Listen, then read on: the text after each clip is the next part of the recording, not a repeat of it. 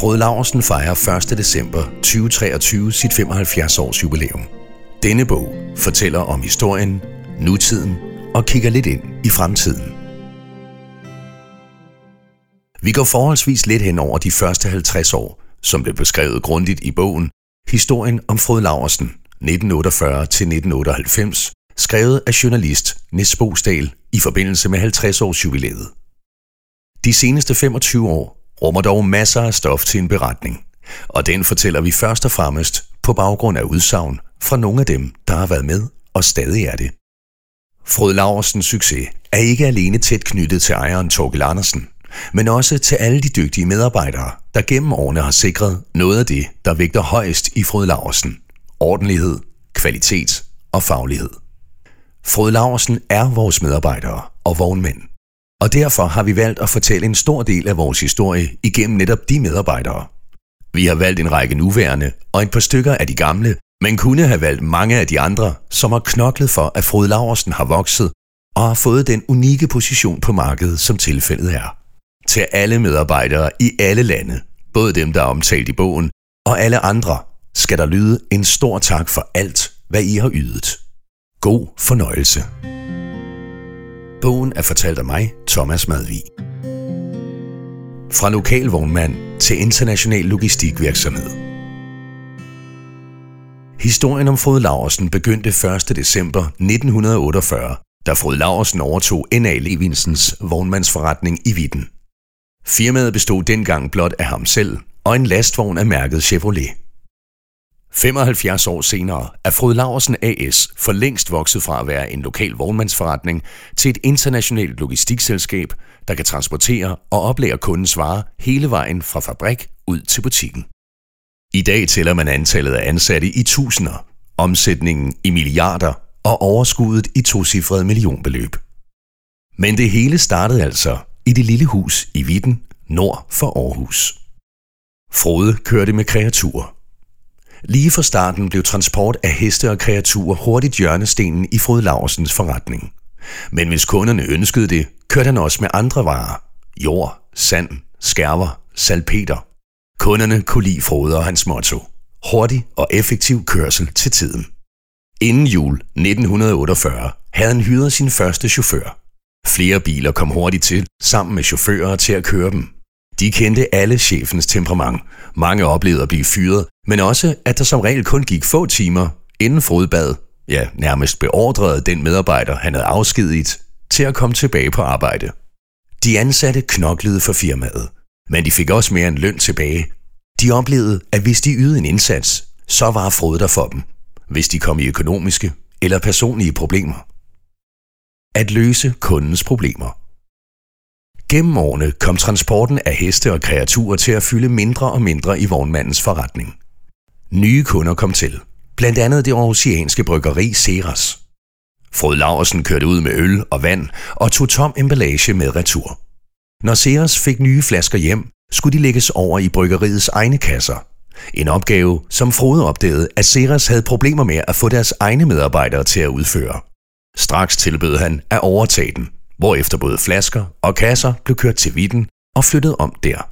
For Frode handlede det ikke bare om at køre varer fra et sted til et andet. Det vigtigste var at løse kundens problemer. Logistikcenter for Dansk Supermarked. I 1965 købte Frode sin første kølevogne og begyndte at køre eksport, blandt andet med oksekød til Italien og frugt med retur. Frode havde øje for dagligvarerne, for som man sagde, råbrød og lokumspapir går aldrig af mode. Dansk Supermarked, i dag Salling Group, var også dengang en af de allerstørste spillere på det danske marked for dagligvarer. Samarbejdet startede med kørsel og transport, men da Dansk Supermarked begyndte at mangle plads til alle varerne, bød Frode sig til. I stedet for at køre alting til Dansk Supermarkeds centrallager, kunne han tilbyde lagerplads i Vitten og distribuere ud til butikkerne derfra. Lagerhotellet var dermed blevet en realitet. Kurven knækkede. Da Frode Laversen fejrede 25 års jubilæum i 1973, var firmaet blevet til et aktieselskab med 81 ansatte, 55 lastvogne og 30 trailere.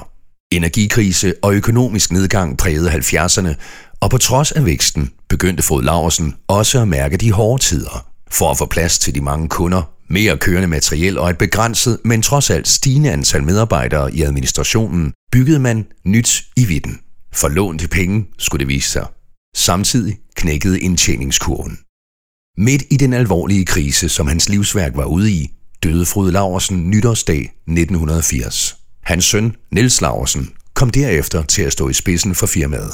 Han var ikke i stand til at bryde den nedadgående spiral, som i 1987 nåede et lavpunkt, da et historisk dårligt regnskab viste et underskud på 12 millioner kroner og en negativ egenkapital.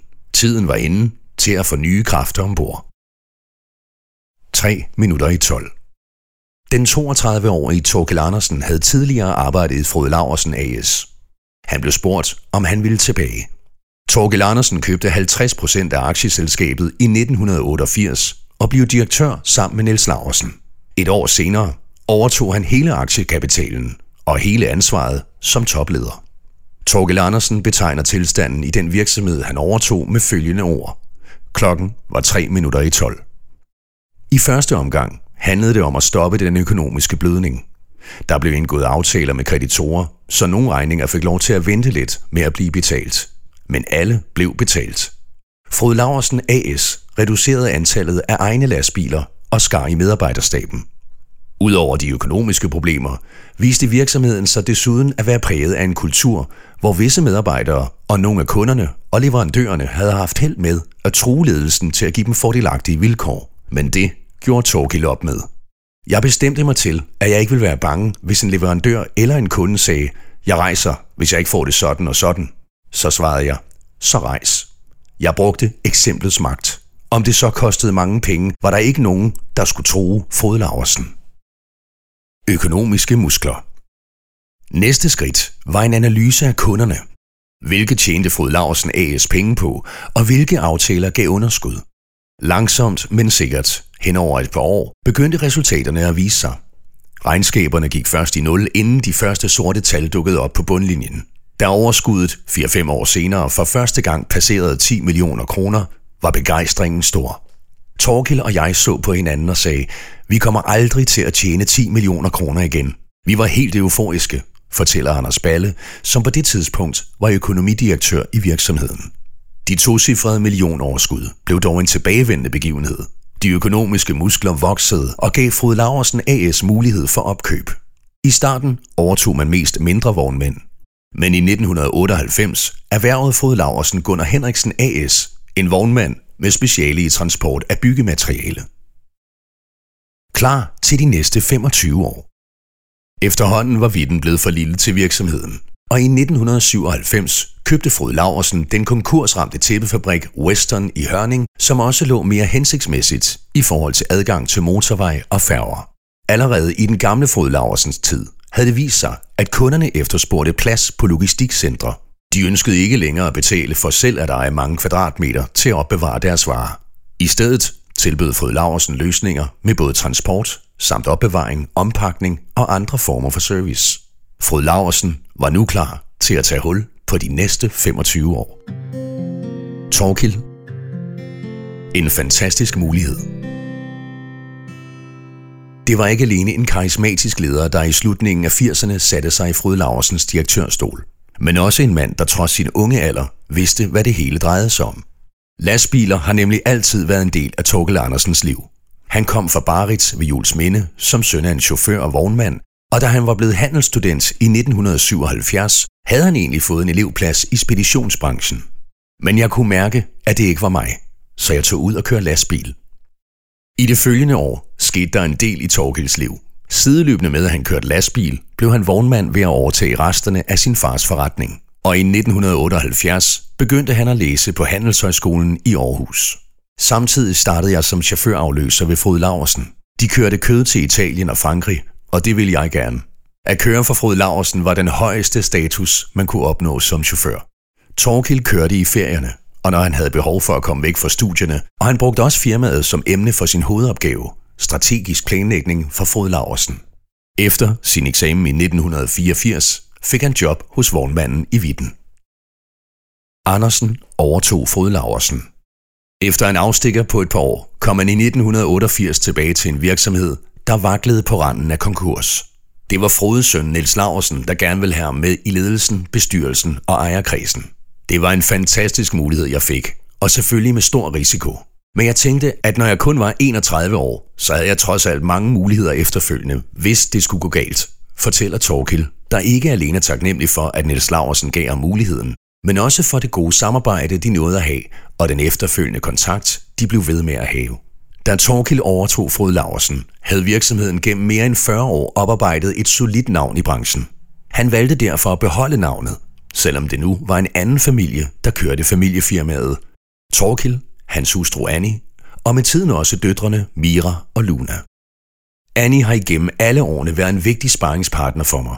Hun har sin store andel for den fremdrift, som Frode Laversen har haft igennem de daglige drøftelser, vi har haft. Og hendes medlemskab er både bestyrelsen i Frode Laversen og de andre bestyrelser i koncernen. Anders, vi har ofte vundet på vores ærlighed. Tidligere økonomidirektør Anders Balle har kendt Frode Laversen helt fra barnsben. Han voksede op på en gård i Vitten, og hans mor var en af de lokale kvinder, som hjalp med at passe Frodes kone, Gunhild, som var invalideret af sygdommen sklerose. Derfor var min mor, min far og os tre søskende med til 25 års jubilæet i 1973, som blev fejret nede i værkstedet. Firmaet var jo ikke så stort dengang, så det er tredje gang, jeg er med til at holde jubilæum. Hans arbejdsliv hos Frode Laversen begyndte med, at han vaskede lastbiler efter skoletid. Senere, mens han gik på Handelshøjskolen i Aarhus, fik Anders opgaven med at lave turregnskaber og ordne tolvpapirer i forbindelse med eksportkørsel med møbler til Norge og Sverige. Efter sin eksamen fik han job i Frode Larsens revisionsselskab. Fra 1983 til 1988 kom han derfor i virksomheden som revisor. Da Torgil Andersen overtog firmaet og skulle i gang med at rydde op, overtalte han Anders Balle til at komme til Vitten og blive økonomichef. Firmaets talsmand. Gennem årene kom hans opgaver til at omfatte langt mere end økonomi, køb af jord, byggestyring, forhandlinger med offentlige myndigheder og talsmand for Frode Larsen over for medierne. Vi har hele tiden bestræbt os på at være præcise og ordentlige i vores kommunikation. Både når vi skulle præsentere et godt regnskab eller indvige en ny bygning, men også når det var svært. For eksempel hvis vi havde været involveret i en alvorlig ulykke. I den slags situationer var det min funktion at håndtere presse og ikke mindst kontakten til de pårørende. Ærlige og lige fremme. Anders Balle har også repræsenteret Fod Laversen til utallige orienteringsmøder i forsamlingshuse med bekymrede beboere til nogle af de mange store byggeprojekter. Vi har altid gjort en dyd ud af at stille op og sige, vi er Frod Laversen, og det her vil vi gøre. Vi har ofte vundet på vores ærlighed og ligefremhed. Du har lige lyttet til del 1 af lydbogen Frod Laversen gennem 75 år, Knofedt, kundefokus og købmandskab. Del 2 handler om ekspansion i Danmark. Vi håber, du vil lytte med.